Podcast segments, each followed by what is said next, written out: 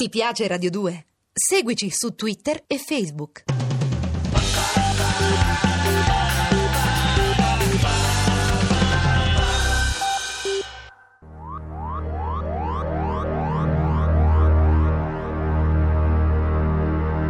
Alcatraz. I pensieri di Jack Folla.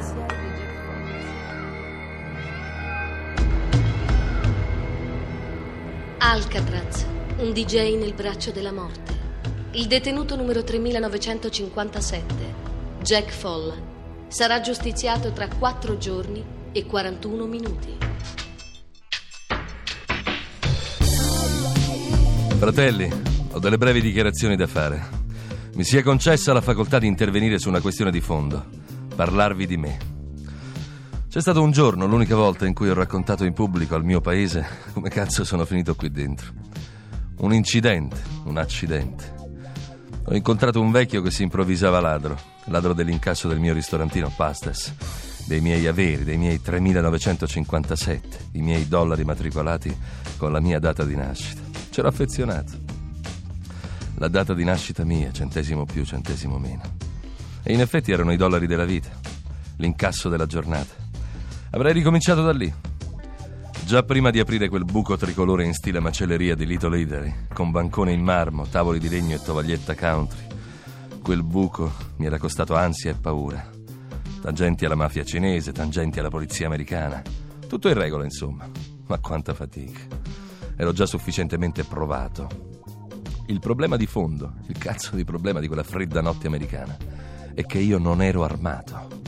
Perché io, italiano in America, ero l'unico bipede umano a non possedere una pistola. Ma perché ci sto ripensando? Qualcosa non funziona nei miei patologici equilibri carcerari. Sono di nuovo incazzato, provo quel senso di ingiustizia che per anni ho tenuto sopito. Prima della radio, prima di voi, ero svanito. Rinchiusi si svanisce, ci si sente a tale distanza da non sapere più dove si è.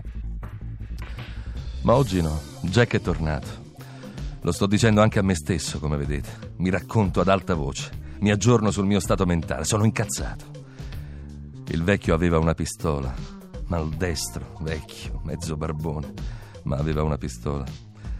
Armi avevano anche la confraternita dell'impermeabile che al grido di vendetta ha fatto 25 giovani morti.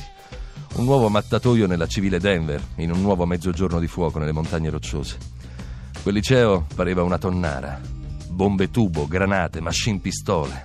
Dicono le cronache, forse, una Uzi, che io ho visto solo nei film di guerra. E credo di ricordarmi qual è.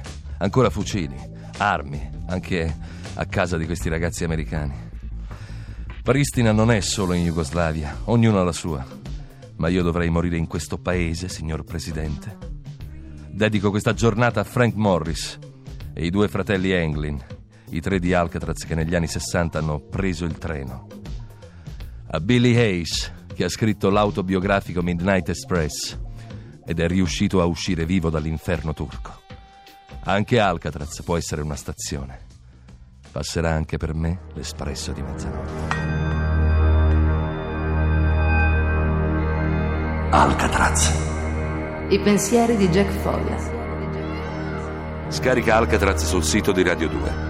Radio2.rai.it. Jack, lo sai che hai una pagina su Facebook?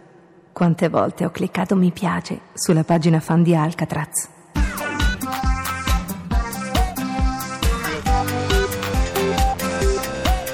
Radio 2. Ti piace Radio 2? Seguici su Twitter e Facebook.